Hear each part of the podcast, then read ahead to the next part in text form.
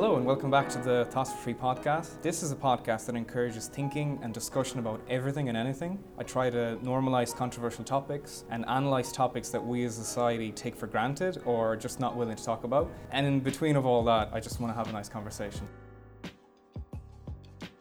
Niall, welcome to the Thoughts for Free podcast. Thank you, Piotr. Thanks for having me. It is a very big pleasure to have you on. I've so essentially what I've done is um, you were on the Late Late Show. Mhm. You were also um, involved with making a documentary, which was right. very well produced, and it kind of really, it really told your story very well. Yeah. So I essentially just gave all those things a, look. I just dropped my thoughts down on, on a piece of paper, and we're just going to go through Very these good. as Look questions. forward to it. Yeah, very good. Um, so, the first question I had was I saw you walking through the streets um, in America. So, could you actually, for a bit of context, yeah. could we just talk about a little about what you were doing in America, yeah. and then we can get through my questions first. So, Right, why were you there, and sort of what were you doing in America? Okay, yeah. So um, I initially went to America just for summer months. I was a teacher and a guidance counselor. So three months holidays, you know, uh, the perks of working in education. Yeah, sure. But I would always use that time after my conversion when I was younger. I'd always use that time to work and live with homeless people, drug addicts, uh, prisoners. And so I went to the South Bronx just for a summer. I thought just for a summer in 2014. Uh, I was working in a, and working and living in a homeless shelter, which is a real pleasure for me because I get actually to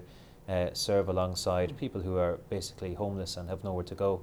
Uh, I also was working in an AIDS house in Washington, D.C. But um, I was so moved by my experiences while I was over there, um, I decided that I would leave my job as a teacher and guidance counselor in a school in Tallaght and that I would do a year mission work in New York City. Just a year of mission work. I'd give a year of my life. I'd done it for the number of, summer months the years before, but I said I'd give a year of my life just completely Hmm. doing mission work in New York City. So that's what I did from 2014 and 2015. Um, I did that. I continued my mission work for that year, and it was while I was doing that mission work uh, in New York City that I really felt uh, a call to enter a seminary to start formation uh, for the priesthood.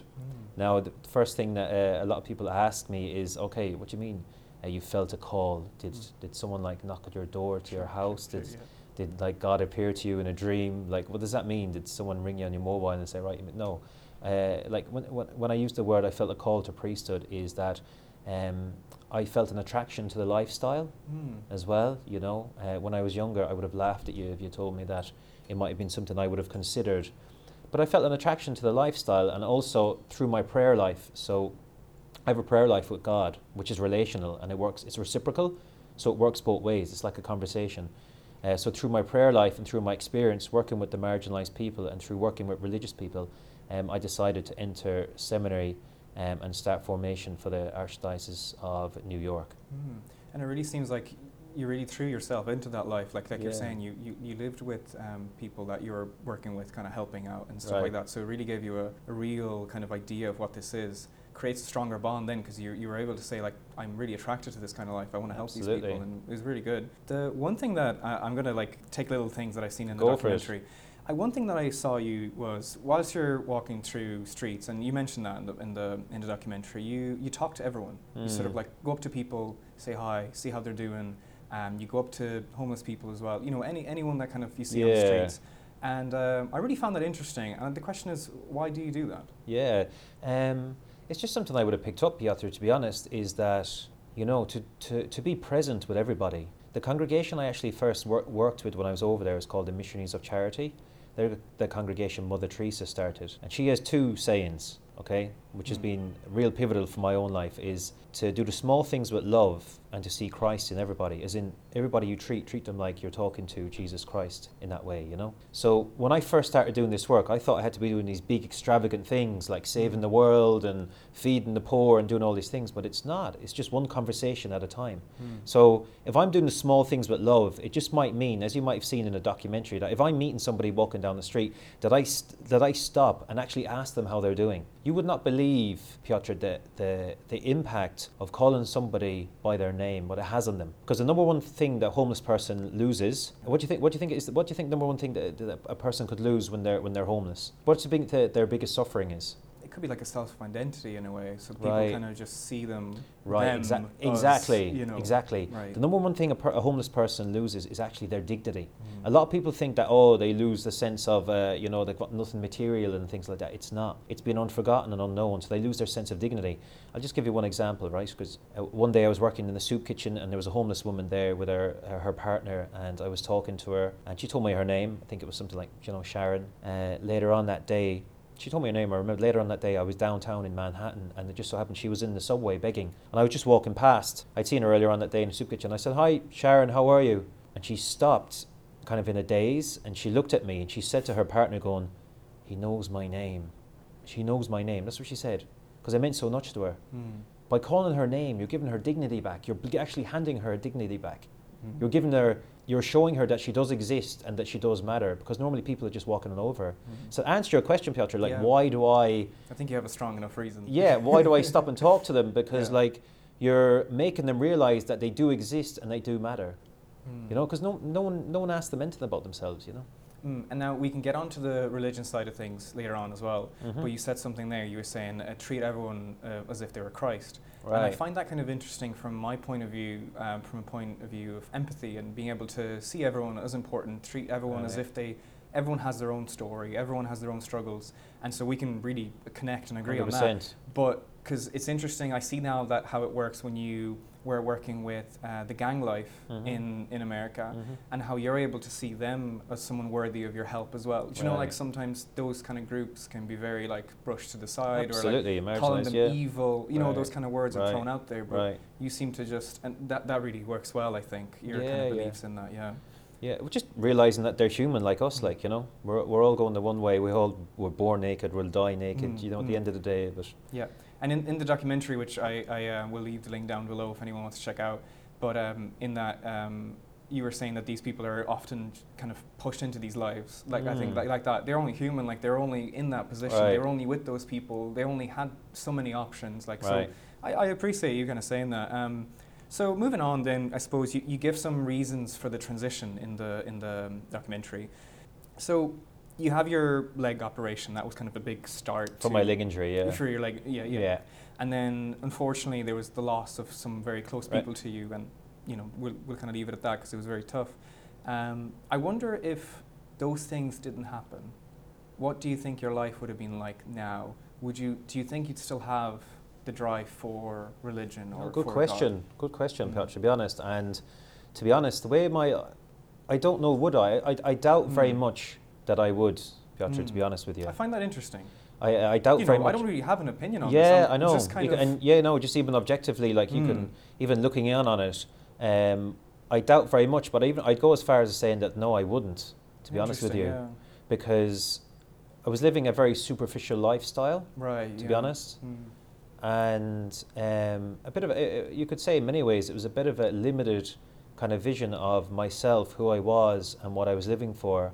When these tragedies struck, Mm. uh, namely the leg injury and the family deaths, you know, the tragedies that I had in my family, it broke me out of what I was living for. And that was the starting point, to be honest, Patrick, when I started asking these questions. Like, uh, it, that, that was the starting point, to be honest, is like, why am I here on this earth? And where are we going afterwards when we die? That's the way I began to ask myself. And I realized that if I got the answers to them questions wrong, then potentially I could get how I live my life wrong. Does that make Mm. sense? Yeah, no, it does. Yeah. Because There was these big questions. yeah, and like, and to be honest, so if I didn't have them, if I didn't have the, the, these tragedies or these things to contend with, I never would have dealt with uh, the meaning of my own existence and why I'm here. And I think that was Mm. the starting point for me. Like, so my faith came as a result of me asking these questions because not only did I have to ask these questions, I had to ask myself too, like, why am I Catholic? Mhm. If I was born in a different country, I could be Muslim, I could be just Christian, like Baptist, evangelical, or whatever. Right. Like, why am I Catholic? So, but that came later on. That was my own inquiry afterwards. But it did definitely start with me asking um, questions of my own existence.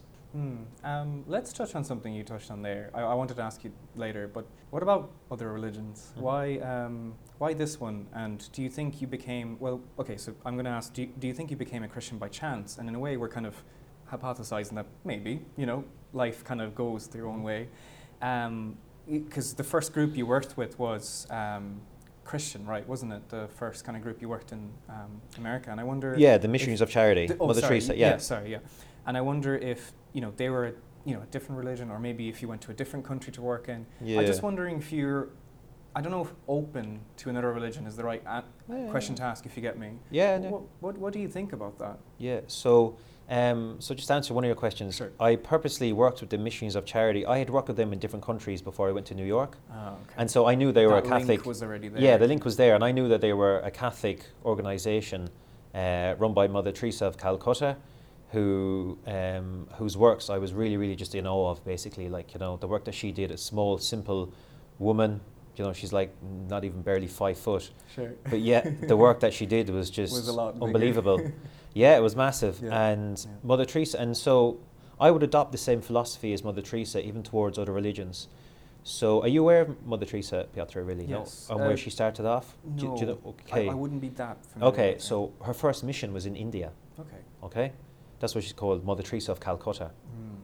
So uh, India and the places where she worked were um, heavily um, uh, Hindi, Muslims, Right, all these okay. areas. Mm. So Mother Teresa first went in as a Catholic. You know, Mm. she would have stuck out like a sore thumb, Yeah. and everybody was very resistant to her. As you can imagine, they're like, "No, you're not converting us. You're not converting us." Mm. And Mother Teresa, a very simple woman, but she was very profound in the same time. So she was like, no. uh, She goes, uh, she said one line. Uh, it's actually in her documentary. Like she said just one line, and what she used to say goes, no, I'm, uh, all I'm here is to help. Mm. You know, all I'm here is to help. Right. And it was in her actions then that people of other faiths then became really, really uh, interested into like, what's making this woman tick? Mm, sure. What's going on behind that? Mm. Do you get what I'm saying? Yeah. Piotr, in that way, It's you kind know? of a natural interest. in Yeah, way. absolutely. So, um, It's almost like a person that's selling something. You Right. know, that it's like a you're like a You're right. salesman for the religion in a way that. uh, you could uh, you could see it like as a salesman. I, As in, it's like the strategy of like Yeah, not giving away much. It's kind of yeah, but and I, at the I know same it's not- it's no, not yeah, it's not. But it, it's interesting the way you're saying it because literally that's how it nearly works. Because like even in my work too, Hmm. I'm not going around with a sign over my head going, "You have to be Catholic." Sure. Yeah. You get what I'm You're saying? just helping. You're coming up to I'm doing. I'm being obviously true to my own faith and my own experiences and my encounters with God, and at the same time, then no matter what lifestyle someone's living, if they're, it's them that ask me the question about it. Like you know, Mm. So it seems like you were quite influenced by Mother Teresa then. Absolutely. in- you in know, that, she's played a huge role in my life and her philosophy because and it's it's the example that you're showing. It's easy to talk. Do you get what I'm saying? But talk is cheap at the end of the day. You know, you have to be able to walk the walk, and it's in your example that people will start becoming interested. The, the person, number one, another person who had a big impact on my life, um, he was a drug addict, and he was sharing his story and the change in his life since he had an encounter with God. Okay, and it wasn't necessarily what he was saying, this guy, but this guy had a virtue about him, right? A real manliness, a proper manliness, not like a manliness that our society or our media would tell us what, what this Okay. means to be a man. This was a proper virtue and manliness about this guy, like, and I wanted that, to be honest with you. And that's what made me interested in, like, what's making you take care, like, you know? Mm. So no matter what your belief is, to be honest with you, if, if you believe in God or not, whatever it is, when you identify a virtue in someone, a, a genuine virtue in somebody, it's attractive. Mm. It really is attractive, like, you know? Because I think um, one of the questions I'm, I'm looking forward to be answered on my page, I asked actually, I talked about your story, I showed a little clip of the documentary, and then I asked Yeah. the question, do you think uh, Niall's kind of transition is a good thing? Just Mhm. very open question. yeah, yeah. yeah. And I'm looking, I, I still don't have the data, but I'm going Oh, to get okay, back to you. okay. That's all right. Um, it's a yes or no question, basically, and, and so far there's only a few people that answered, so it's not enough. But the second question then is, I added a bit of information. So I added how you know you're doing all this uh, charitable work. Yeah. You're helping these groups. You're helping these groups. You're doing this work, and then after reading all the good stuff, I suppose, do you then think does that have an effect on what you thought about the previous question? What I'm trying to get at is, I feel like someone that doesn't believe like myself. right. I can look at you and say, you're a better person now, if you get me. As Right, for, yeah. for humanity, for On- society. On a natural level, in terms really of, in terms, appreciate that. okay, in terms of like, or like, um, ver, uh, like say, I'll say like virtues. You mean on a natural kind of level? You mean, Piotr? Is it? I think the fact that you're you're using um, like you're using religion, or you're you're you're kind of using that to help people, and who am I to say that that's a wrong thing just because I don't believe in religion, say. Okay, okay. and so. I, I'd like to perhaps make it a message to separate those things, I think. I think it'd be a healthy thing to separate those things and leave one thing, like Mother Teresa was saying, I'm only here to help. That's kind of what you're doing. right. And it's sort of like, well, if the help is good, Mm. then wasn't the transition good? It's kind of my question. Because I think no matter what you think about, you know, you having a conversation with God, that which I can't judge, or, or at least I feel like I shouldn't. yeah. That's just my own personal belief. But I feel like others are quick to judge uh, true, a lot of religious people. And um, I'm wondering where does that come from when they're doing good? You know, Yeah. it's when they do good. Because I know you've mentioned the scandals, and that's only a small percentage. yeah. yeah. And we can talk about that for a little bit, because I'm not really concerned with that. Mhm. But do, do you get what I'm kind of saying? Is that No, I do, yeah. if you're doing so much good work, and you're sort of um, saying that it's because of the church or because of you know because of the community that's around the church, yeah. but like how am I? How, how, why would I, you know, judge that? Why would I say, "Oh, you're no, you're wrong," or "You're this"? Yeah, well, th- see, and that's to be honest with you, like you, you know, you use the, the the kind of phrase there, a kind of a, a- selling point in a way, like you know, or like kind of a business strategy, so to speak, like you know. But no, it's just interesting the way yeah, yeah. because I wouldn't have thought of it that way, but I suppose that's how it would actually come across, like Yeah. you know. But no, at the end of the day, like I ha- I do have a genuine love and care for people, like Piotr, that I didn't have when I was living my superficial lifestyle. Do you know what I mean? And, Mm. uh, and that, uh, we do share a bit of common ground there. That you know, I'm not. I'm actually out there to try and support. Uh, in my work, I have um, I have a, I have a great and deep love for the marginalised, for the forgotten, for the underdogs, for prisoners. Uh, worked, I've been blessed enough to work with people with with um, with AIDS, homeless people, drug addicts, street children, uh, prostitutes. Mm. Um, I really do have uh, a love for them and want to serve them and try and give them their dignity back in any way that I can. You know. Um, but I'm, but I suppose that's what we would share a bit of common ground there. So. Where we would that, where we probably would differ though that. I'm motivated by that work because of my relationship with God. You see, Okay. that's what motivates that work. That's what fuels my work. That's what gives me the energy to be able to do that work. You know, because I'm able to give of myself and pour myself out in this sort of work Mhm. because uh, I have a relationship with God. Because of everybody who I meet. That language might sound uh, a bit weird to you. That like everyone I meet, I see them as Christ. I try and meet, I try and serve them as they are, as they they are Jesus Christ. Like that language even might sound strange, but that's how much I put into uh, um, each kind of person that I meet, no matter where I am.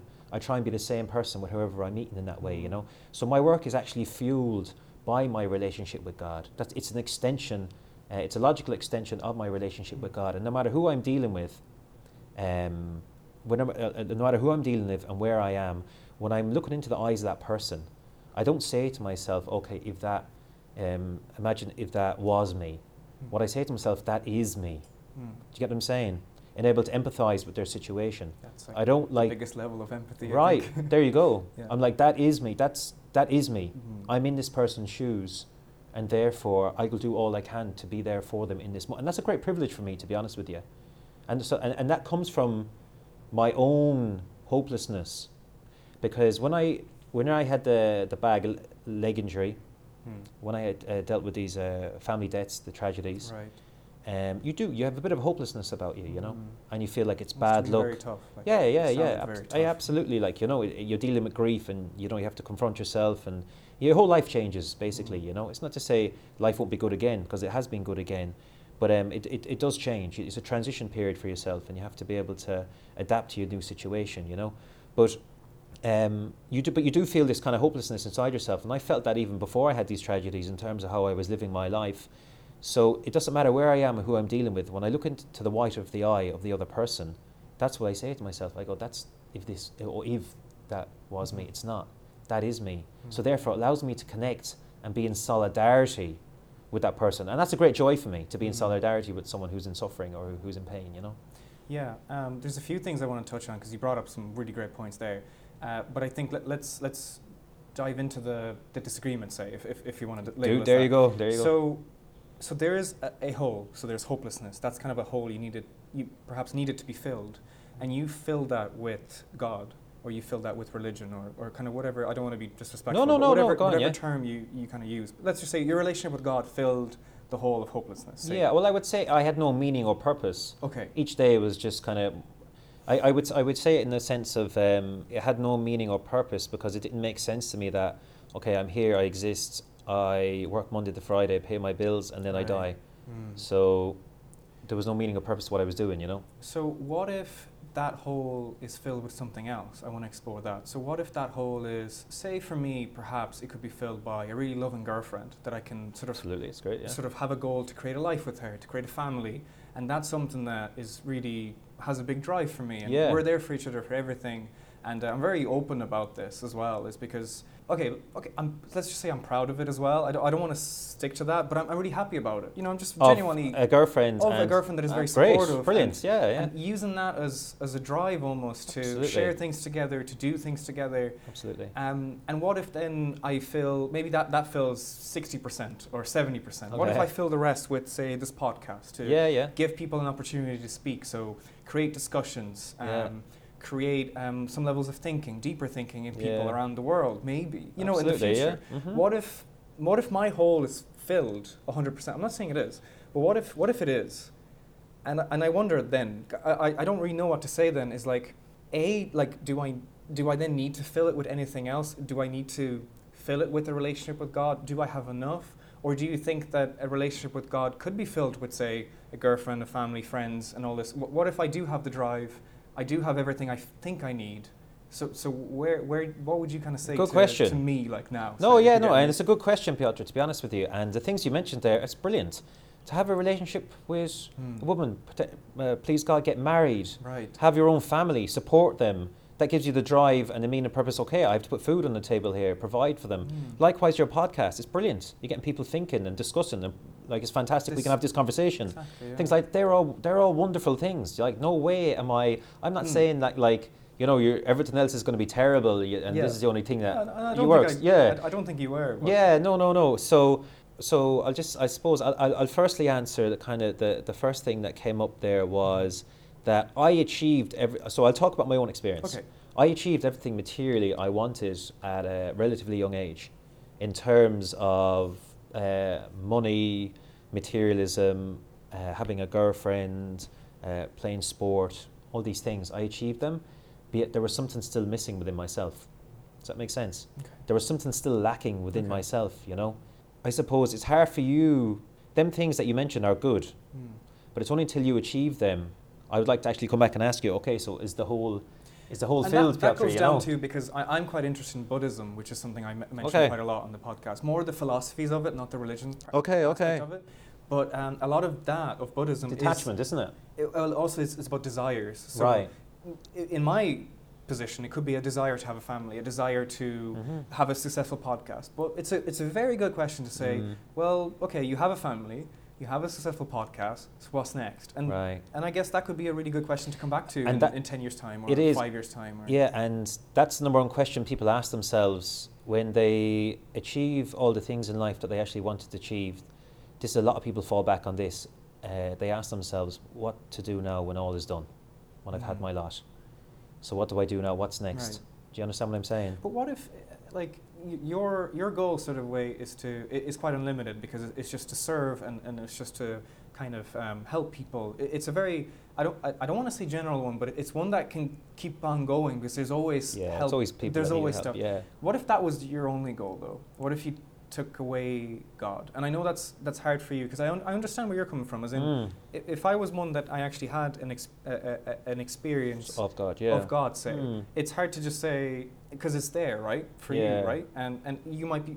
I, I want to say you might be right or wrong if you get me. Yeah, yeah. Um, no, n- nevertheless, if you're right or wrong, it's still present in you, Mm. right? You, you still feel that, so Right. it's kind of impossible to answer that. I'm sure, like it's there, so why would I get away from it? But do you Yeah. think it could be possible to have this huge goal, just to be a really good person, to, to help out, and, and not have an experience? Like, like say for me, like, do you think I could just go through life like that, constantly trying to, you know, build relationships? Uh, with people, help people, you know, all that kind of stuff, but not have that experience of God. Um, of course, it's, po- it's of course it's it's hundred percent possible to um, have good relationships, do good work, and on a natural level be a good person, Piotr. Hundred percent that that is Mm. that's possible for anyone, absolutely. Like, but if somebody is actually seeking to see if God exists, and then God, you know, in His way, which I, I do fully believe. I know I said it in the documentary too. Yes. Like if you if you do actually seek God, you know, with your heart, uh, on, in an honest, a contrite way, if you're actually honest to seek God, He will reveal Himself to you in certain ways. And I can't really answer your question like, is it possible? I've had such an encounter with God. That's what I kind of I kind of said. and he's revealed well. himself to me. Yeah. I'd be kind of like, I know, yeah, you did correct yourself. Like, I'd be a Mm. liar True. if I wasn't speaking about my relationship with God now and the way that He's impacted my life. Like, I encounter them in a way. It like it's hard because it's such. It's a supernatural experience. It's a spiritual experience that I've had, and it's hard then to put that even into words. But I'll I do my best, you know, to try and experience to explain to someone what it is, what it actually is. Hmm. Like I experience God in a very personal and intimate way, whereby I just I know that He exists because He's revealed Himself to me in the way, the same way, Piotr, that I'm speaking to you now.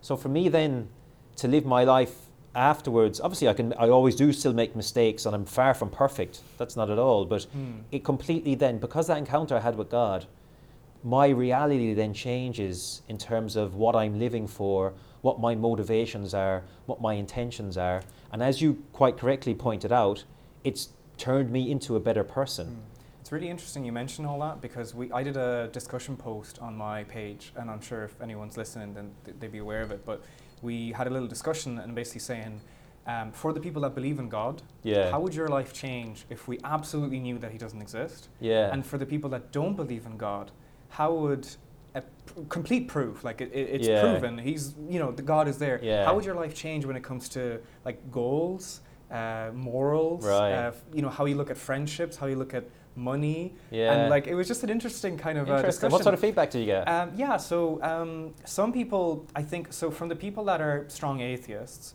we got quite um, quite a negative response in the way that they were very like it wouldn't change a thing, kind of Okay. like as in I live my life Continue not the for same, okay. God, so that it, Yeah, it's yeah. just going to be the same. Now it was interesting for um, other examples as well, like. Because there was questions like, would you start going to church? You know, like just literally everything. Like I, I try to really yeah. kind of make people think. But um, there were certain people saying that they actually might, you know, consider then going to church, like, you know, um, forming that. Now, also, there was this idea of the afterlife. This was brought Mm. up a few times as well, where someone said, um, well, if I know that now there is an afterlife, then I can kind of care less about things.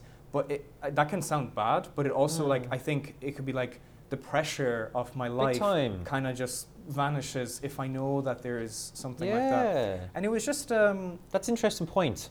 yeah, right. And, and I'm sure there was more. And like, yeah, I'm sorry no, that no, I'm not no, able. because what what happens in that? Sorry, I'll just I'll just go off Yeah, that last do. point you said there, Piotr. Right? That was a very that was actually that was a very interesting thing that person said in terms of the pressure is kind of lifted off. Mm, It was the same for me right. because I realized I wasn't in charge of my own life anymore. I didn't have to try and work things out for myself anymore. Mm, I put all this pressure on myself to look the right way, behave the right way, have the right things.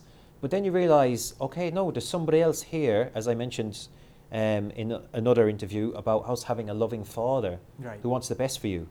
So since I've surrendered my life to God, He has provided everything for me. I don't put pressure on myself anymore to have the right things or uh, be living my life in the way that I think is the best way. It's not to say life has been easy for me, or I, Mm. I, I've had tragedy even since this relationship with God. That still ha- that still happens in my life, so to speak. But the pressure for me to work things out on myself, that's lifted. Mm. Like before, I was the master of my own destiny. You know, the captain of my own ship, doing what I wanted when I wanted. Mm, But now I see myself in the in the hand of God. Like you know, I see myself in the palm of God. And uh, when you mentioned about like, okay, we don't have to worry about this life because of you. You kind of made reference there to eternity. mm. You know, and that's obviously what, as a Christian, why I'm living in the way that I'm living is that please God one day that I will be in heaven with God. You know, we see heaven as eternity. So no matter what, even if I live to 100 years old, say 120, you know, Mhm. which I I won't, but I'll take it. But see. 120, yeah. Life is still short. It is. Do you know what I mean? Right. Life is still short, and I realize that as I'm getting older, I'm realizing people that are older, you say like, "Oh, do you don't feel the years flying by," you know, whatever, and you're like, "Ah, yeah, whatever. That's only because you're old. You're saying that, you know." But it's actually true. As even I'm getting older myself, I'm realizing like, no, these years are ticking by, so life is short, but eternity is a long time. Mhm. Like eternity is forever, which God promises us. You know, Mhm. it's it's a long time. You know, so even the context of that, when I realized when I was putting all my hopes and dreams into this life and things working out for me here, and then when I realized when I had this encounter with God, and, and again, like it is, it's hard for people to actually understand that, you know, going like, oh, um, what, what is an encounter with God? Did you just read something, or you're just following a group, uh, some rules or laws? It's like, no, I'm not. Like, it, like I, God has revealed Himself to me in this kind of very intimate way, a personal way, and so of course, because of that experience I've had, it's going to affect the way that I live my life from now on. Does that make sense to you? Yeah, Yeah, yeah. it's going to affect the way that I No, it- uh, that I'm living now, and so that's why. So as you said, rightly said, Patrick, people who haven't had that experience, then of course they're not going to actually be able to relate to what I'm saying or the things that I'm talking about. But it just p- simply begins with um, these questions, these life questions, as I mentioned earlier on, like what, why, why are we born? Like, is it was it just by chance that I'm here, or that I, that I exist for this amount of time? And Mm. it's just to basically begin by having a discussion with these questions. Because as I said, I don't for, I don't go around forcing No. my experiences or what has happened. If people ask me, I, I have to be true to my experiences, you know. And so for me, if someone's asking me a question and for me to answer truthfully, then I'm not being authentic and genuine to. But I, but as I say, I love sitting down and be able to hash out these life questions or these Mm. philosophical questions as well, you know, because it's learning on both yeah. of our No, ends, you for know. sure. Yeah. I'm learning a lot already, but from a skeptical viewpoint, say, do you would do you ever consider that your encounter with God was influenced by you wanting to have an encounter with God? I- don't know a lot about it, but I, I do know Mm. that the conversation is big when it comes to like your mind and your thoughts and Right. like what can happen Right. when you truly want certain things to happen and and I don't and I and I won't. I'm not labeling what you're going through as a hallucination or delusion or anything Yeah, like yeah. that. And I'm, I'm not. Yeah. But I'm just saying that do you ever think that are you ever skeptical of it yourself? I know Mm. that you're probably not now, but j- overall in the, in the process of it all, do you ever think that maybe I, I wanted it so bad that I made it happen? Mm. As in, or- like, basically, I made it up in my head. Did you get me? I know. I, That was a more blunt way of saying it, but yeah, Yeah, I know what you mean. I don't yeah. want to phrase it like that because it is quite blunt and it is quite mean. Because I, I want to be as respectful as possible because I want to Yeah, learn from you. Like that's Yeah, what I do with every guest. Mhm, mhm. But um, yeah, did you make it? Up? Did I make it up in my head? Yeah, yeah. That's basically what you're asking me. No, I didn't make it up in my head, but then no. Okay. Um, no, no, no. I, I, I can see, I can, I can see the, the theory in your question there and why you're asking that. Um, when I had my first encounter with God, I did actually. It took me a while actually to realize what had happened because it was like nothing else. I've done a lot of things in my life, a lot of, some things I'm not proud of, uh, and it was like nothing else I'd ever experienced. This, you know, when I was younger, I was always living for these adrenaline rushes and trying to live on the edge and doing all these things, you know. And this was like nothing I'd ever experienced. So of course, naturally, I was like, "What was that?" But like, I couldn't deny it. And subsequently, sin, since then, Piotr, I've had a number of these experiences that there is real. When I feel the presence of God, like I, just to explain to you, like in a, in a very Sorry, was natural this way. a prayer? Sorry. Yeah, so one of the first times I would experience God or the presence of God, you could say, um, would have been when I was in the hospital bedroom, you know, when I cried Mm. out to Him, you know, Okay. because I was like, I don't even, I had no time for God. Or Hmm. my mum used to go to church and I was like, yeah, whatever, you know, it was for old people, churches were empty. It was, I used to find it depressing going in there. I was Mhm. like, big empty buildings. Like, what is all this? Like, you know, just didn't make any sense to me at all. But mum would always talk to me about her faith and all this sort of stuff. And I was like, okay, that's, that's for grannies or when I get older, maybe. It's not for me now. Like, Mm. God, I, it's completely insignificant and irrelevant to my own life, you know. I made that, I just simply made a prayer from my heart. I didn't know it was a prayer, but actually Mm. what I said was like, God, whoever you are, whatever you are, whatever Right. this is, I go, please, I said, if you're real, I said, save my leg and I'll be good from now on. I'll change my life. I tried to make a bit of a bargain with him, you know. Right. So I'll do whatever you want me to do, whatever. And I, ju- I just felt a peace. And it's hard for me to explain. uh, It's hard for me to explain, but it was like God had heard my prayer. But I felt a peace within myself. It was like innate knowing, okay, maybe God had heard my prayer, you know. And now Mm. I didn't keep my half of the bargain because I went back living this other lifestyle. I was like, all right, maybe I can use God when I want.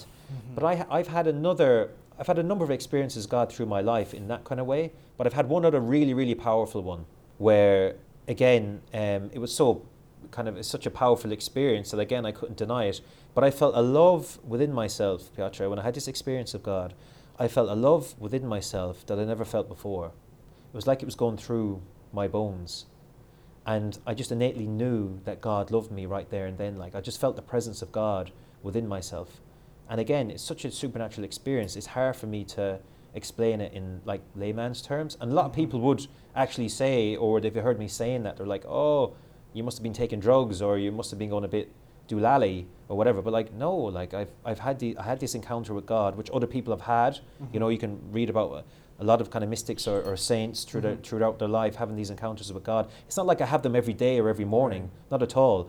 There was one extreme one, that one that I'm talking about there. Mm. But no, like it's such a real thing, Piotr, that it's it's you know I you're talking to me now. I I, I hope I'm mentally coming across okay. Like you know no, I'm you not are, a and and I'm questioning it especially because through my pursuit of Buddhism, I, I tried meditation and I tried Mm. things like that. You know, there's a lot of talk in Buddhism about enlightenment and those Mm. moments of enlightenment, and it's not just Right. that you one day just become enlightened. Right. There's all these little moments, and right. and the reason I'm questioning it is because I I felt like, and I never talked about it in the podcast, but I felt like I had those moments. Really? I, f- I felt like I had those moments of life is so much bigger than what, what this is, and it's kind of those. But we see those can be argued that they're kind of like philosophical enlightenments as well, and things like that. But just in that peace of mind, that, that, that kind of finding that true peace, that inner peace, Right. it's kind of hard to. If I was to make an argument for Buddhism, say, and if I was sitting in your chair now, I'd, I'd think I'd be the same. I'd be like, it's hard to kind of explain. And, and the reason I'm kind of questioning is because I wonder if there's any connection with that because, you know, like prayers and, and, and meditation, they, they can be kind of similar. It's that kind of moment to yourself. It's that Mm. kind of conversation. You know, it can be argued that it's a conversation with God, but perhaps you're talking to yourself as well. You're, you're kind of having a discussion with yourself, which is kind of what meditation can be as well. And I wonder, I'm kind of searching for a bit of a connection there because w- one part of me is very skeptical of all these things, Mhm. but perhaps I'm practicing it. You, you know what I mean? You know what I'm trying to say? And, and, and, and then I don't want to come out as me saying that, oh, I've discovered God or I've discovered enlightenment or anything Yeah. like that.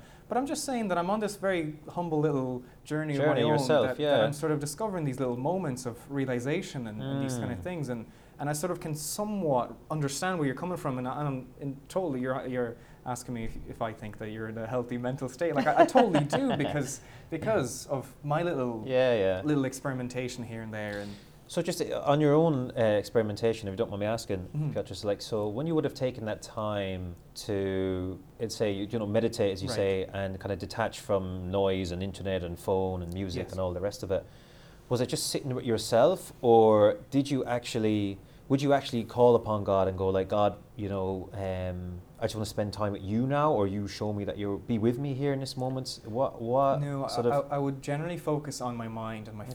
feelings. So I would generally focus on my body and see what it's feeling, which is kind of the typical Buddhist way of living, which Right. is the whole thing of being present and yeah, fully present at every single Yeah, moment yeah. of your life. right.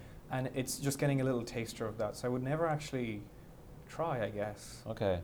Speak to a higher being or speak to Yeah, anything like else. Exact to It like would- a creator type sure, thing. sure. Yeah. It would always be kind of within, and the realizations would be more about my beliefs about like like the materialistic things and things like that. Yeah. And, and a lot of those realizations helped me kind of uh, change my life, and because I feel like I went through a change as well in the last three years. That's why Mm.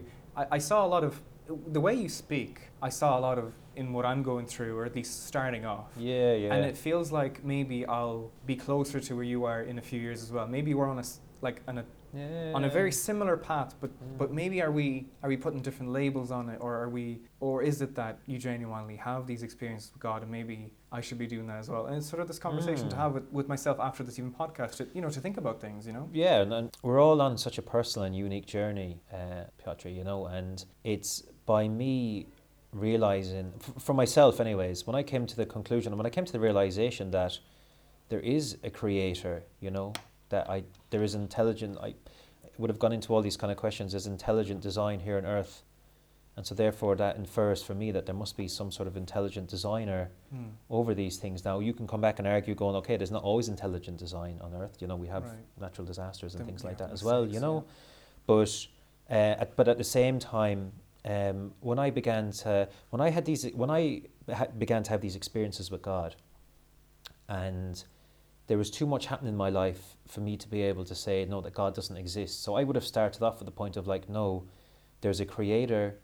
Um, there's a design betwi- behind this universe, but more importantly, I actually feel like there's a personal connect. I'm having a personal connection here Hmm.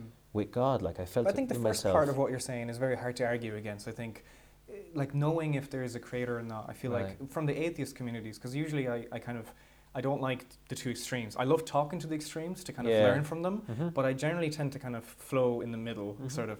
And so, looking from the atheist perspective, I think just saying that you know that there isn't a creator, like 'cause Right. agnostics are different. They're Right. kind of. Mhm. I, I'd say I would consider myself agnostic to, Okay. to a certain degree, because atheists are kind of like, no, no, we know that there isn't. Yeah. And I find that kind of, um, you know, like how do you know? Like, as in this was this is a world, like it's it's, it's created somehow. Like, so who or what, you know, that kind of thing. right, right, right. So, uh, sorry, you were, you were gonna. Yeah, no, no, no. Uh, and so once I was having these experiences of like, uh, just very simply, I was like, okay, I'm having experiences here of something that I feel has created me, okay? And it just, it, it would just imply that this is a God, like the creator, and me reading up and, and things like that.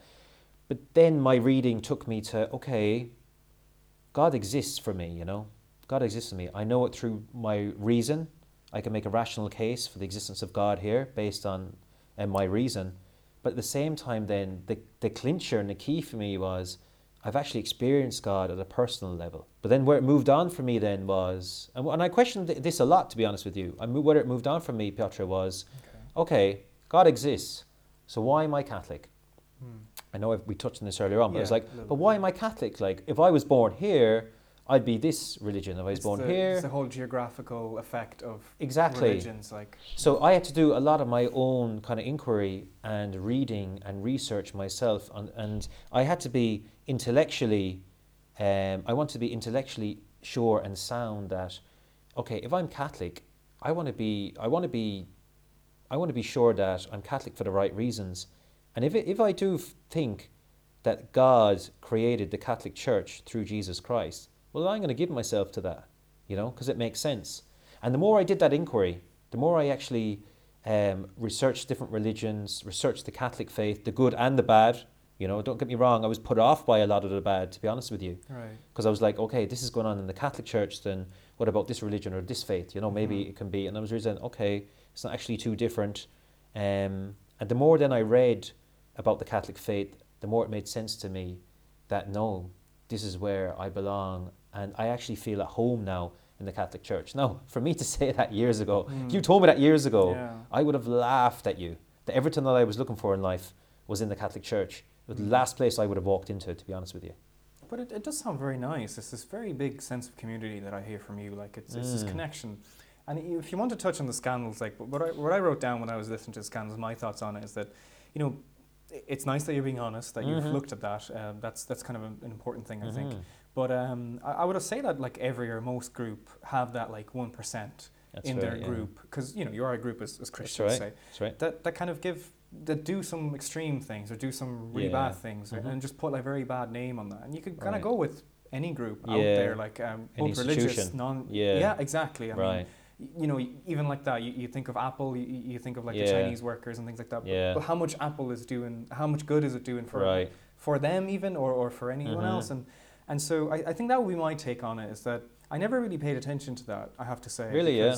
it put away it puts away a lot of young people off, Yeah, obviously now because they, they were quite um and, you know the shows that were made the documentaries Mhm, that were made mhm. on, on all the scandals Mm-hmm. um you know that that was booming It- Mhm. there was a I think it was like few two years ago maybe three years ago there was a big boom for this in the media like if you get Oh, me yeah, from that exploded. perspective it was oh it was a big yeah. boom a lot of views a lot of Last, clicks last 10 years, like, that's really, really Okay. gathered momentum, you know? And uh, to one extent, I'm sure you can agree that perhaps exposure is a good thing because you know we want to get rid of the bad, I suppose, or, or educate those priests or those to not do that. You Yeah. know, treat them as human as well. You know, to, to stick to Mhm. the rule for everybody. Right. Those people, um, you know, they deserve a second chance or a Yeah. third or a fourth or fifth. Mm. You know that kind of thing.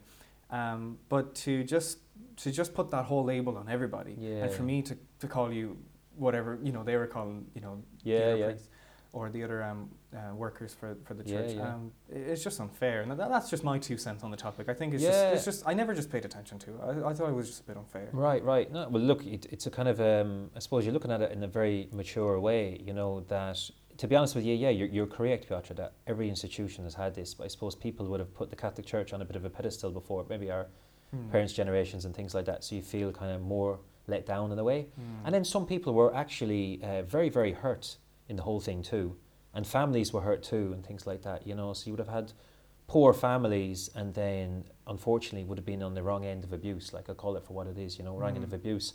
So therefore, your trust in the Catholic Church Yeah. is going to be severely broken. Mm. And therefore, like I and so I, I, trust is a hard thing. yeah, like. absolutely. Like you know, and so therefore your trust is going to be broken, and rightly so. Like because as I said in, in, in the interview, also like it's it's it's um, it's inexcusable Mm. what went on. You know, and I'm only delighted that what was done in darkness is brought out into the light. Right. Absolutely delighted. And anybody who is in any shape, way, or form involved in any sort of behaviour that is certainly not.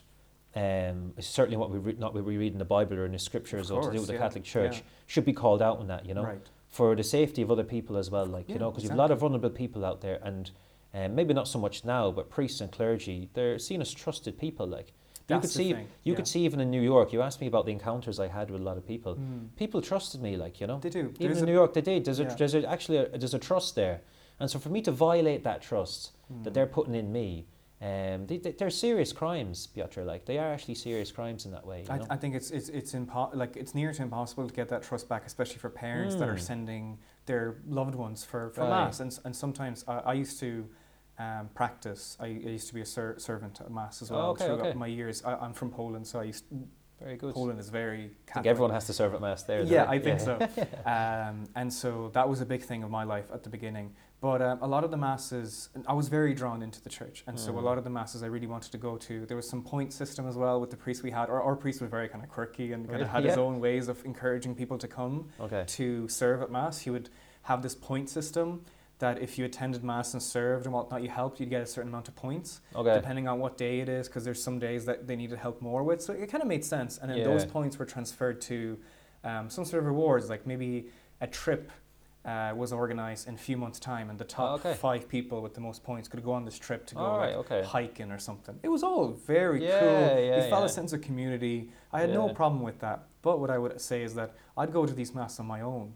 As a, as a child, and I can just imagine how a parent would feel sending their child to this trusted, Oh, sacred place, and then for that to be violated. absolutely. Still, it's still a minority because I would Mhm. still say that the majority of churches are really good for communities. right, right. But uh, Yeah. you know, for those small communities, especially if it's a small village, absolutely. like the whole yeah. village just gets Of course. you know, Yeah, and no, and it's ter- and, and it's- in that way it's it's terrible. But you know, at the same time, some of the best people I've met ha- ha- have been working in the church. You know, and Mm. and even for them, I just I know it's not fair to paint them with the same brush. Do you get what I'm saying? In that way, it, it wouldn't be fair because I know the good work that they've done Mm. and how heartbroken they are because it's like it's like this. If we were playing on the same football team right. And someone from your team was behaving like that, Yeah. everyone kind of writes off the. It's easy to write off the whole team. Mm. But can you imagine how heartbroken the other people are in that team? They're actually trying to do things in the right way, you know. exactly. And that's where my heart went out to some Yeah. of these people. I've done good work with like marginalized people in the missions overseas and in Africa, wherever. Like you know, do, just doing, do, actually doing it uh, with the best best interest at heart. Um, of the best people, the people's best interest at heart, Mm. trying to carry out this work, and yet someone in their team lets them down. It can be quite hard to deal with, and that's why um, I've always said myself that I would have made it a mission for myself to try and to try and rebuild the good name of the church, Mm. to try and rebuild that reputation.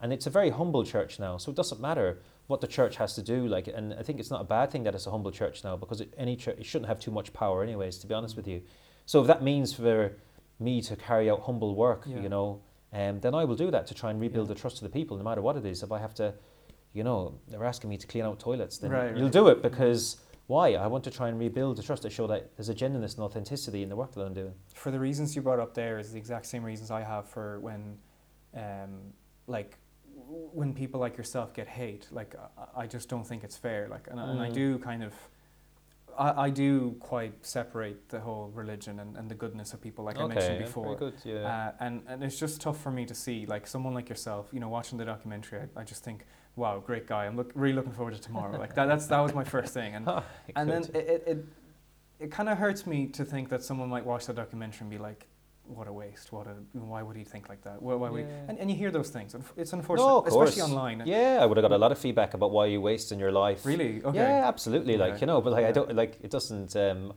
I You- can you see don't why. see it like that. I mean, Yeah, not it's at gonna be hard all. for you to like, Yeah. even dive into those. Like it's hard to even answer those because Right. you're at such different levels. yeah, It's it's very hard to. Uh, yeah, it's very yeah. Just to, a lot of people would have sown, would have um, seen it as me throwing my life away. You know. right. Um, so I'm going to take this opportunity to thank Sandra for organising this because it was it was just I there's Yeah. so much there. I think there was so much deep conversation there, and I, and I kind of I'm saying that because I want to have a few more questions that are a bit lighter, and we can have a Yeah, bit yeah. fun with those, and then we can call it a day because it, it's been it's been That's been really great. Yeah, thanks. Yeah, I've really thanks. enjoyed it. I have to say, like, and I, good, I, I'll say it off air as well. Like, no, but genuinely, genuinely, really enjoyed bouncing ideas and really like kind of challenging Yeah, uh, both myself and, and Absolutely, yourself. Uh, you it's know? it's healthy to sit down and have these uh, conversations, like you know, Mm. and so you know, that's and that's what I'd always encourage on any platform, like people coming together with different Okay. ideas. If it's done in a respectful way, then of Mm. course you can discuss these things properly, like you know, Mhm. and be able to and to be able to listen to each other, Mm. you know, be able to listen For properly to each other, sure, like you yeah. know. So I have a question, and then I have four questions from uh, my followers as well. So okay. my question kind of was, um, what do you think of the significance of wearing the robe? I found that kind of interesting because do you think it kind of attracts attention? Do you think it gives you more credibility, which is kind of something that we touched on a little Yeah, bit? yeah, yeah. And then do you think it's important to wear it as, as the work you do?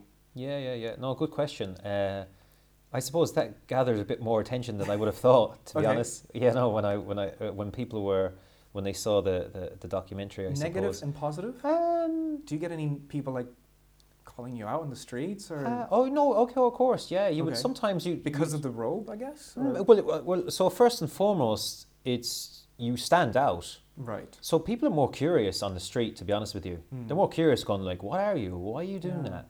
And like, what, "What do you mean you're studying to be a priest?" And so like, "Are you never going to get married?" Yeah. You know, really confused with that. You know, that's Yeah. obviously a different topic. Like, Yeah. you know, but there just there's a curiosity there. But at the Mm. same time, as I mentioned earlier on, there's a trust. There's, there's a trust there too. They start asking you all sorts of questions Hmm. and start getting very personal very quickly. So the credibility, maybe, Oh, maybe, maybe? Yeah, yeah, there is. And then they start saying like, okay, um, I'm agnostic. Can I ask you this? Hmm. And you start getting into these conversations. Sure. You yeah. know, so um, so people are, I suppose, attracted to it in the Hmm. sense of it gets them thinking. They get curious and they start asking you questions. You know, Hmm. um, I think now. in, in, philosophy, it's almost like a stimulus for conversation. You know, like yeah, um, right. a stimulus could be just uh, reading a story or uh, um, showing an image on, on uh, in front of a classroom, and then it gets people thinking either positive or negative. So it's almost like the robe is like the the entry to conversation. Right. Yeah. Perhaps I know, like you prob- you obviously think of yourself as not just the robe. Like it's not. Yeah. No. No. You come up to people. You actually initiate the conversation. Absolutely. Yeah. It's not that you know you only Right. get people in, but but it can be a little part of it. That, no, it yeah, it like kinda- it, it. So even in wearing it, uh, I suppose the philosophy in wearing it is it's black for a reason. Like it's black because, uh, in a sense, you've died unto yourself.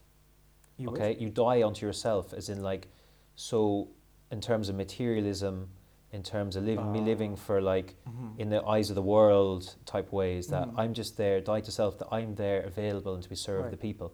Does that make sense? Yeah. That's why it's black in a, Well, in a sense. what I wouldn't understand then is why don't you wear it all the time? Ho- Honest question. Like I, I'm- don't Yeah. know why. Why wouldn't you wear it all So I'm not wearing it now because Okay. I'm no longer studying to be a priest.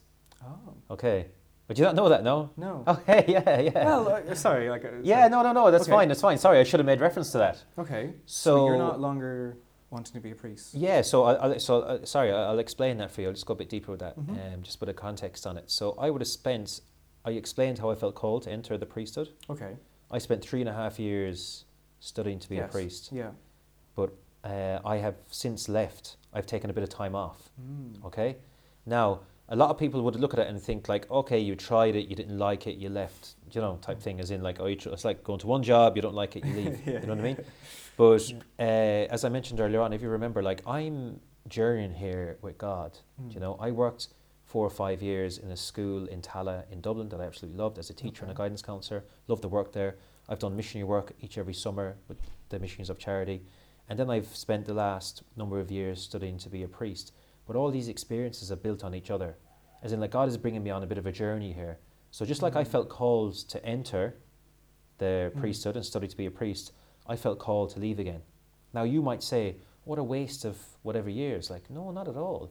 Can you see by me surrendering kind of my life and entering that time to study to be a priest, the amount of things that happened to me in that time that I gained from? Mm. I studied philosophy.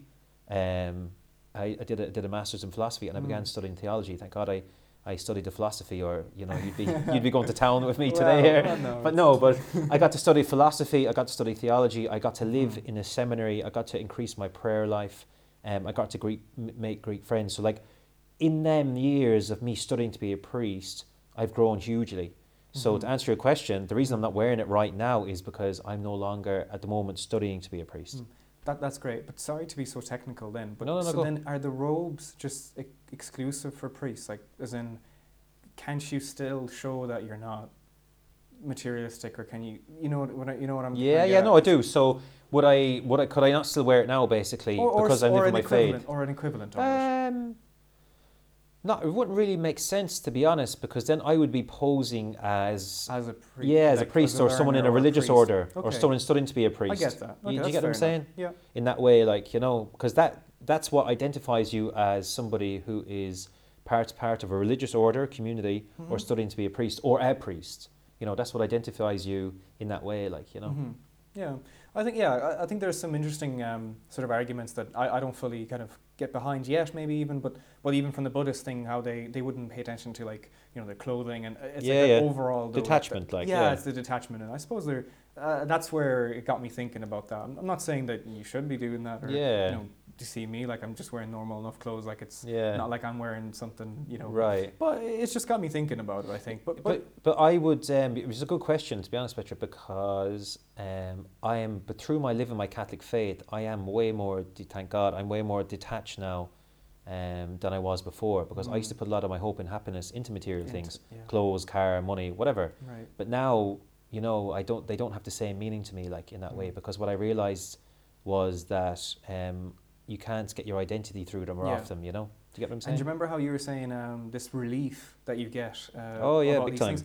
It's interesting in even this aspect because you because you don't need to keep up with the trends because you don't need to have the Yeah. newest car, the best house, the best whatever. yeah It actually uh, you don't need as much money then. You you get me? Like it's actually a cheaper lifestyle you, then. you living simply Living simple, yeah, yeah. You know, it's a simple way of living, but then realizing that uh, there was actually more of a joy Mm. in living simply as well. To be honest with you, Piotr, Mm. like you know, I Simple do, I do, find, yeah, Yeah, simple I- things are simple nice. things, and like as again, I'm not, I'm speaking like I'm 70 years old, but like as I go on in life and as I get older, I realize that the simple things are far more important to me now. Yeah. You know, like uh, my if I've got peace of mind and my health, I'm very rich. Mm. You know, in Yeah. myself. Like if you walk into the hospital up the road there and you walk around a lot of the cancer units or whatever, and you see young people struggling Mm. it, it kind of puts a bit of a perspective on things in terms of like what I was taking for granted. Mm. If I got my peace of mind, my health, and uh, my family, then Mm. I'm doing very well. So that's why, for me now, like being able to go for a walk or even to go for a coffee with a friend, I would have kind of Right. laughed at them things before, Mm. you know. But to experience like it might sound cheesy, like a sunset, or to experience nature, or go for a hike, or whatever it is. I'm I'm with you on all of those, right, yeah, good, yeah, good. sure. So, whereas before I would have been like, no, I need something extreme. I need a mad holiday. I need to be going to like a rave. I need to be spending a summer in Ayia Napa, like these type Mm. of things. Yeah. I know, and I just complicated everything, like you know. Mm, yeah, no, there, yeah, uh, like even touching on that from my own exa- uh, my own example is myself and my girlfriend went on a holiday. We went um, exploring uh, Bosnia and Croatia, Oh, okay. and one of the one of the just one of the days we uh, rented a car to go and drive through a nature park, Mm. and um, being able to kind of drive it, not looking for like, oh, look how fast I can go or whatnot, yeah, yeah. but really like enjoying the road, like really Yeah. enjoying the path, even on because I know that's still materialistic in a way because you're on a holiday, you're, you're, you're renting a car. Fair enough, you can you can combat me on those Uh-huh. if you want to, but uh, as in anyone that's listening. No, well. yeah, okay. but but um, there was one point where I really remember, and I really remember this area where we we saw we were driving through it, and uh, my girlfriend's name is Avine. Avine goes, uh, "Wow, that, that- that's beautiful. We should we should stop there now." Yeah. And without a doubt, I just turn around, like turn back, and we just stay there for like an hour or two. Like even though like that doesn't sound like a lot of time, but it is for like just to be able to like Yes, sit there and there was a there was it was actually amazing it was um it was like a semicircle if you can imagine um, and it was like we were on a mountain Yeah. and then there was just a drop down there and at the top of this semicircle there was a bench Yeah. it was like a movie That's unreal. and then there was just that and there was just loads of ridges loads of mountains trees little lakes and things like that we just sat there and we No. had the, with the time of our life like that was one of the you know, we, we had all the ice creams, we had all the yeah, yeah, different things like that. We spent money. We went, you know, we did Right. trips. We did boat trips. We did yeah. all this. yeah. But just sitting there, and it was That was the highlight, was it? It was just amazing, like, and like, Yeah. and again, like yourself, I don't want to sound whatever, but I'm just saying, like, I genuinely myself personally loved it. Like, it yeah, was and, just and that see, and it, it and that was about you there, Piotr, being present to where you were. You get For what I'm sure, saying, and your sure. surroundings, and that kind of links in with your first question that you asked me, like, why Mm. do I take time with? Mm, the people in front of me. But it's actually just being present with them Mm. and listening to them, asking them their name, asking them something simply, like you know, and likewise, I would do the same as what you did there. Don't get me wrong, I still go on holidays. Most of them are religious based, or on pilgrimages and things like that. But Yeah. if I'm somewhere to I'd enjoy a good fun, actually, aren't yeah, they? to enjoy like yeah. a good sunset or to enjoy nature. Again, these were the things I would have laughed at when I was younger. So I was like, sure, whatever. Like I never, they're, they're everywhere. Like Mm. um, Yeah. we, I live next to the sea. I'm not Oh, far yeah. from Salt Hill. You know, I'm not far yeah, from Salt yeah, Hill, yeah. but sure, a I nice never would have yeah. bothered about I you know, going the sun there, going yeah. down or looking at the water there and things like that. But now, I like it. Just looks different to me. Yeah. You know, in that way. You know, I I appreciate think, it. I think what I want to end, uh, end on that is say that it's not something I don't really. I'm not really a preacher. I don't, really want to give Yeah. people advice, but I think it's nice to show that there, it's an option. You know, it's something that you can try. Right. Something that you can try be present in the moment. You can try enjoy the little Absolutely, things, and then, yeah. and then see what see what happens. Maybe exactly. maybe maybe we can tweak it a little bit. Maybe we can try it again with a bit more advice or something like that. That's But, right. Um, so let's uh, let's let's finish off. Um, I have four questions from followers. Okay, here we go. Um, so, um, one person said, I'd love for you to ask a studying sem- seminarian? How do you pronounce that? Seminarian. Seminarian, Yes. Because I know that you're not now. but I'm not now. You yeah. were, you were. I so, was. So, uh, studying seminarian, what he thinks about charismatic prayer. Oh, okay. And is it, um, so this is like a two part question. So, what do you think about it? But then she said, um, is it smiled or frowned upon these days in the church? So, like, what do you think about it first? And then what does the church think about it? okay. Charismatic prayer. That's a very good question. That's Yeah. obviously someone who has an understanding of the church. Like, Um, yeah, but yeah. Because I'm not even, I'm, I'm not sure what it is. So, uh, charismatic prayer is invoking the Holy Spirit. Oh, Okay, so it's, like it's calling for it. Kind yeah, calling upon the Holy Spirit Of. to guide you. You know, Oh, okay. and so the it's so we know that the Trinity is is uh, the Father, Son, and the Holy Spirit. Know, like when a Catholic express himself, I am now like Father, Son, and the Holy Spirit. Mhm. God the Father, Son Jesus Christ, and then the Holy Spirit, which is known as the Paraclete, which is known as a guide. Okay? Mm. So charismatic prayer uh, is done in a way where it's a calling down of the Holy Spirit. So you actually then can actually feel people then like on a physical level, you can actually feel the Holy Spirit in a way. Does that make sense? Like at prayer groups. Now this is a very specific type of prayer, charismatic prayer. Okay. You know, Mm. uh, it's a certain prayer groups then would be known as, for example, charismatic. You know, so it's like a calling down to the Holy Spirit. But what was the second part of that question there? Is it smiled or frowned upon these days in the church? So, like, what, what does the kind of the church think of this? Um, is it frowned upon or smiled? Mm. Now, okay, now not everybody would like or want charismatic prayer who are who would be living their faith.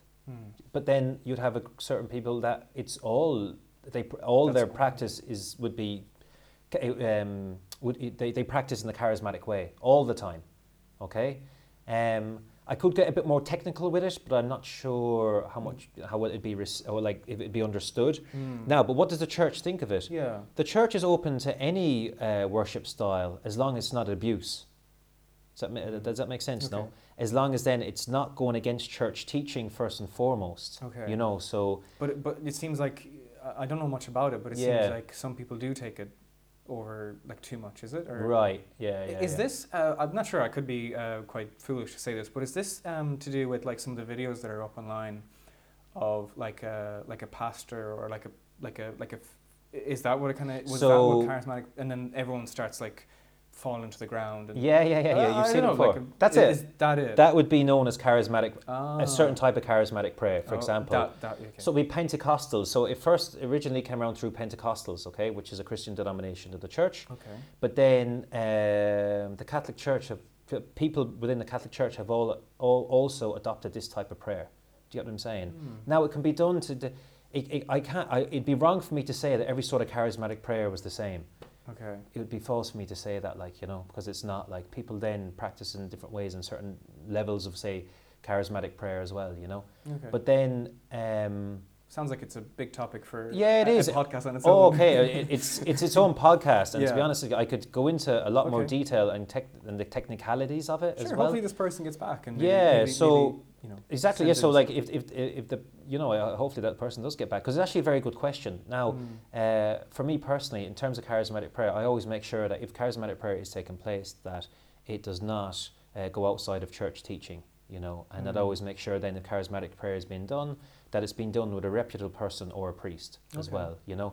Now it's asked there, is it frowned upon? yeah. No, the there's um, the papal preacher. His name is Cantalamessa. Okay, Okay. uh, Father Cantalamessa. The papal preacher means that he uh, preaches for the Pope in the Vatican City. Oh. Now he actually released a book recently Hmm. um, in relation to the Holy Spirit and charismatic prayer. That might be of a good read uh, Yeah. for that person because again, it just basically explains what charismatic prayer is and how we can use it in our daily life. Now, certain types of charismatic prayer, because of, there might be some abuses attached with it in the way it's been done, I'm sure certain quarters of the church then would frown upon that also. Like Mm. you know, So it seems like it's it's not generally frowned upon because generally it's done uh, Right. uh, with the rules of like or the teachings of the church like so Right. it's, it's done properly I guess you see, that's like- what I'm saying. But then it's hard then to people then question a lot. Okay, what is proper? Do you know what I mean? Is in like enough. so. Okay, there's a lot of grey areas here. What what's okay Catholic, what's not. Now, you would have a huge cohort of people that do practice charismatic prayer, mm. but then you'd have a cohort that don't. But it's like anything, to be honest with you. The church is, ins- is an institution, and there's more ways to God than there is people in the world in terms of how we practice. Uh, does that make sense? Okay. As in, like, it's like any institution that, like, people have different worship styles, and Mhm. people have different ideologies in terms of some people might be far left or far right, as they would say, I know Mhm. using them terms, but some people then would be far left or far right, or maybe they see themselves as kind of like a In- moderate. even in the church yeah, kinda- in yeah, the middle. yeah, So even when the church is a political entity in and of Mm. itself, so depending on where you would fall, if you know, it's a crack way to say okay politically, yeah. you might have. Uh, you might veer or have more of attraction for a certain worship style, like you know. I think that's true yeah those are like philosophical things as well when it comes to like personality Right. and, and experience and what, what you're drawn into as well like, Right. so that, that that's that's yeah. Yeah. that sounds fair um, so another question was does he know anything about locutions locutions Okay, so locutions, yes. So locutions yeah So um, a, a- a small bit, you know, Okay. I you know if I'm talking about, so it would be um, a word that comes from God, that um, a word directly that comes from God, that you know comes from God, and it might just say something to you specifically. For example, like you know, Mm. if you look up the interview I did, uh, I'm not sure if it's online. So it's- I'm not sure if all of it is on YouTube, but you get it on the RTE player. The priest that was with me last Oh, Easter, late, the late, the Late Late Show, Right. uh, he had there's an- only a minute clip, but I think you can go to the RTE Yeah. player for anyone that's listening as well. I think I seen a link. I didn't go through that one, but the RTE player, and then you can watch the full Right. episode. I think, yeah. Right, right. So the priest that was with me, um, he talks about and he talks about that uh, in a way. Okay. Yeah. So um, he's actually had an experience of it himself, if I Did- remember did correctly. you know this um, priest before coming on, or? Uh, no, I got No, him. No, no, no. I just met him when we were on that Oh, night. sure, yeah. I know him now I'd say since. that's a like, you know. strange enough environment, isn't it? What's the? Like just filming that, because it was there was an audience, wasn't there? oh yeah, yeah, yeah. Yeah, yeah. It's live kinda- audience. Yeah. It's kind of like this, but plus an audience and Plus loads an of audience. cameras and team. Yeah. But I suppose, look, you forget about that because you, You just do. try and concentrate on. How long was You know. your bit? How was y- how long was your conversation? Um, how long was my conversation? I think was it maybe I can't remember. Was it maybe 15 minutes? Okay, 10, 15 minutes, something like that. that's not too bad So, actually. yeah, I was brought on, You and do you do get a bit of time to kind of get into it a little bit. a bit, a bit. Um, you know, I was trying to get out as much as I could in terms of the the story or my faith or why I live Mm. my faith. You know, but uh, I was there, and then Father Sean was next to me, so um, There was a Ryan bit of back Tubridy was just forth. jumping between both of us, yeah, or yeah. what was what was kind of relative, what was not. I just tried to give an account of like how I came into a, a relationship with God, basically. Mhm. You know, and yeah. um, Father Sean did the same. He's a very interesting story himself. Mm. Was a married man uh, with two children. Both his children died separately from Oh. bad illnesses, and then his wife died. Oh. Right. So, um, and so he talks about it also. So if you want to look up that interview, then he, you know he, Mm. sp- he speaks more at length. Sounds like a very interesting story Yeah. as well. And then the last question was, um, were you an atheist before, or what did you label yourself before the transition? Yeah, good. I was so, I was so checked out. I didn't even know what I was. Like you know, just so indifferent to everything. You were I- just looking kind of ahead and Yeah, I I wasn't always wrestling with these questions. You know, I wouldn't have okay. I wouldn't have even taken the time to actually consider the fact that I might be an atheist, like, you know, because at least Mm. someone who's an atheist, they've actually taken the time to maybe consider these questions and realize, right, this is where I stand, you know. Mm. I was just so indifferent to everything and just kind of living for my passions and the world that it didn't matter. Growing up, I was raised Catholic, went to Catholic school, Okay. and to be honest, when I look back, I suppose, uh, I suppose to a degree, them sort of things meant something to me. You know, going to mass when I was younger. You're I actually- kind of more familiar with it, like you- you yeah, like making my first confession. I remember that Yeah. actually used to mean something to me. yeah. But then when my teenage years came, and uh, I started living the life that I was living, then I wouldn't have even have taken the time to try and take um, an atheistic kind Mm. of point of view at life. Like you know, I'd never really, Yeah. you know, I think those things. I I study a course called Children's Studies, so we do a Mhm. lot of work, um, or look at a lot of work with children when it comes to schools, Yeah. settings, youth work, things like that. And um, I think from that perspective, when it comes to the confirmation, like talking to the priest, you know, saying your sins and things like that, I think um, no, that's not confirmation. confession. Yeah. Confession, sorry. It's all right. It's when it comes to confession, I think, from my own personal experience, I think it's too. Well, I don't know actually know what's it like in Ireland because I went through the Polish system a little bit at first.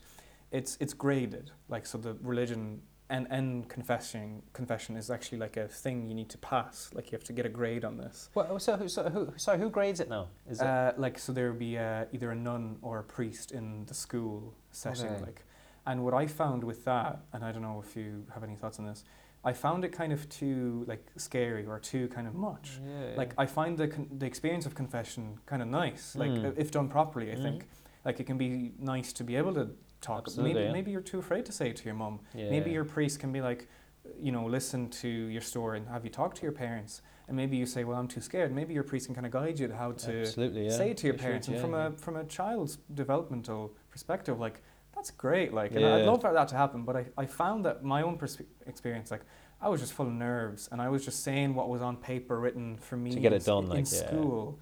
Like we had to do, we had to stand in front of everyone, like individually, go up to the priest who was sitting behind the teacher's desk, and do the whole routine of it. to practice it, is it? Yeah, and I just thought it was all very like done as a, an activity that you just had to get through and get your A or B grade. Um, I don't know how it happened in Ireland, but uh, maybe you'd find that interesting. Have you ever heard of that happening like no, that? I've never. The, the grade system, it's it's a sacrament, so you shouldn't really get a grade for. You're getting graded on prayer, like the way Mm. we say prayers. Yeah. Wasn't interesting? Yeah, was it? Yeah. Maybe they you only- try I to use that. Maybe they try to use that as an encouragement to try and take it seriously. That's the only way. That's that's what I'm thinking there. I think so. but- yeah. Um, but to be honest with you, when you're younger, the majority of people, Piotr, would just see, like getting your sacraments, making your your first Holy Communion, your first confession. They would just see that as another subject that you get through. Yeah. Do you get what I'm saying? yeah. But the majority of people probably would see it like that. But for me, when I was younger, it did, I remember actually it meaning something like you know, not to say it That's was nice. yeah. unbelievable or whatever. No, I did soon forget about all that, but I just remember thinking like, okay, uh, I've done some bad things here, sins, and if I tell the priest, then they're forgiven, and I'm going to try and be a better person now. So I remember trying to, I remember just feeling bad when I did something wrong, which was a lot of the time, unfortunately. That I remember actually feeling a bit bad, going, Mhm. no, I need, oh, hopefully I can go to confession and tell the priest, so Yeah. I don't have to carry this. yeah. I just remember thinking like that, you know. Now, don't get me wrong, you know, my, I, I completely sidelined all them experiences I had when I was younger, when I began living the life that I was living, and I suppose Mm. when I when my lifestyle became more hardened, you know. And I remember when I was younger too, when I would do something wrong, I remember really feeling it, like you know, I just really kind of pinch my conscience. So say if I told a lie when I was younger, that I'd really Hmm. it really bothered me, you Yeah, know, it really yeah. bothered me. But then as I got older, I could look someone clean in the eye, my mother clean in the eye, and tell her a lie, and it wouldn't knock a stir out of me. mm. Because I think for me, I know that I'd kind of hardened my heart in a way, like you know, I just kind of my conscience was deadened in a way, and I didn't realize, uh, I didn't realize myself, to be honest, Patrick, that how much darkness I was carrying and living until I did actually go to confession and take account of how I was living my life in a way, you know. Wow, yeah, yeah, fair play. I would end it at that, but I just thought about something that I heard. Do, go for it. um, So it was. I wonder what you think about it because you actually didn't speak much about. This is about um, priests giving advice to families. This, Okay. this particular thing. Mm-hmm. Um, and so what this person said to me was, um, it was actually directed to me about um, how at some point in my life I wanted to give advice to parents about raising their Okay. children. That was like my goal.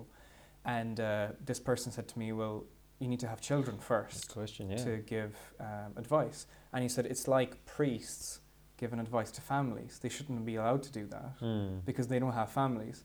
And I was like, I'm not sure about both things actually. Yeah. And um, I, I never actually, I, I don't know how this came up in my head because this happened about five or six years ago. Oh, wow. And I never actually thought about it more than what I did back then. Mm. And uh, do you have any take on priests giving advice to, to families and should, should they be allowed to do it? I mean, yeah, I, I wouldn't go as far as saying they're not allowed to do it all of them shouldn't. Like, I, I, I, I struggle with that word. Yeah. you know? Now, obviously, they're not married and they don't have children, so they're not gonna they're not going to have right the same lived experience as someone who is married and has children. That's logically clear for everyone Yeah. to see. Yeah. But at the same time, priests' whole lives are the whole life of a priest is dealt with dealing with families, Mm. you know, and situations where there's a lack of trust, infidelity, addiction, whatever it is, uh, sickness, ill health, children acting up, whatever it is. Yeah. And so the priest, a lot of the time, has to try and bring recon- has to try and bring reconciliation, has to try and restore the life of a family. And so, if I'm doing that for the a lot of my life, uh, it's just going to be the law of average that I'm going to have to pick up something along the way, Yeah. where I pick up these tools where I know that no, if you do this, then maybe this will help, or if I do this, will this will work. You see so many examples. You see so much examples every single day. You're going to be Yeah. dealing with in the confessional, and also then in your real life, in your ministry. You're dealing with families all the time. Like I'm not a married man now, for example, but I have had experience, limited experience, but I've had experience of people in relationships that have had problems, or in their family life, or dealing with uh, children. Like I've worked in a school with uh, teenagers, and it was in Ral. It, it, it, it was in um, uh, it was in Tallaght, you know, so lot of social Mm. issues in the area Yeah. and things like that, and uh, that can be brought into the family life also. And I would hope to think that you know I haven't raised uh, a child, but I've had to deal with a lot of children in the counselling setting, and so I'd have an understanding as what might need to be done with a child, or uh, if something does happen, then how it can be dealt with afterwards. You know, so likewise with a priest, I would I would know that from them dealing with so many families uh, throughout their ministry, throughout their priesthood, then it's just naturally that you're going to be able to come up with ways in which to deal with situations and problems. You build up a bit of wisdom there. Now, Mm. but at the same time, as I, as I started off by saying, of course, you're not- obviously logically you're not going to have the same understanding as someone who did actually have a child and raise it up. But at the same time, it's not to say that they have nothing to offer in that way. I do Mhm. actually think they have a lot to offer in that way. You know. I think so too, especially if, if a priest is out there teaching about love, empathy, Yeah, yeah. connection. Right. I mean, that, that goes, you know, if you teach families those, they're naturally going to, if you want to say get better or get healthier or get, you know, whatnot. Yeah. And plus this this wisdom that's built up throughout the years. I mean, right. that's perfectly fine. And the, the number one thing a priest does is sacrifice, you know. They've sacrificed, they're sacrificing their life in a sense for a greater good, that they can be available to serve others, the church, and God and others. What's the role of a father? Is a lot of the time he's going to have to sacrifice, you know. Sacrifice maybe, okay, uh, in terms of his work and being able to provide and things like that, but Mm. able to deal with uh, a young family. I'm sure that, that I'm sure there's a lot of sacrifice involved there, giving up their time. Yeah. You're not going to be able to just do what you do, what you want to do, like go to the football at the weekend and go for a few drink. All that, you know, you've got your family to deal with. So Mm. the idea of sacrifice is there, is in putting the good of others over your own good. You know. I think there's a there's a beauty in that though. I think in, Mm. in this kind of sacrifice and also compromise at the same time. You know that, that, that yeah. there's the balance between those things. Right. It was honestly like such a pleasure to have you on. Great, like, honestly, Piotr. like, Thanks I for having me on. Had a great conversation. Yeah. Brilliant. And uh, I'd like to thank Sandra again for sorting, sorting Yeah. this Thanks to out. Sandra. Yeah. Um, anyone listening still, thank you so much. And also, if they have any questions for yourself Yeah. or 100%. any things I've said as well, uh, you can get in touch. Um, there will be links in the because if you're listening to this on Spotify, there'll be links in the description. Now, I do have an Instagram who I mostly kind of operate from, so that's um, at Thoughts for Free underscore Insta. That's where you can kind of get in touch with me. I also have a Facebook page as well for those that are not on Instagram. And anyway, you want to get in touch, um, do, and then hopefully I can pass those questions on. Maybe Yeah, like any likewise to myself. If any any question whatsoever comes up, like you know, I'm, I'm not going to be offended. Or you're not going to hurt my feelings at this stage. You know, I've, I've heard it all. But um, likewise, uh, if anyone get, wants to get in touch with any questions, you might be able to put uh, the link to my Instagram and Facebook also. Oh, because you were talking about. yes, I'm. But I'm not going to be. You can put the links up, but I'm not going to be back on. Uh, the social media until Easter Sunday. I've done a bit of a fast for myself, so I've taken a social media fast for Lent. Um, Where can we get in touch with you? Is it So I, what I can, oh, I'll just give you my email address if you wish. You can put that up Right, there if that's exactly, easier. You know, yeah, so I can put my email address up if anyone wants to ask a question or has uh, any comment to share on Yeah. any of the stuff that we've discussed. But thanks for Piotr for having me on. I really appreciate it. Like you know, No problem. it's been a pleasure on both ends. Thanks Thank very you much. so much.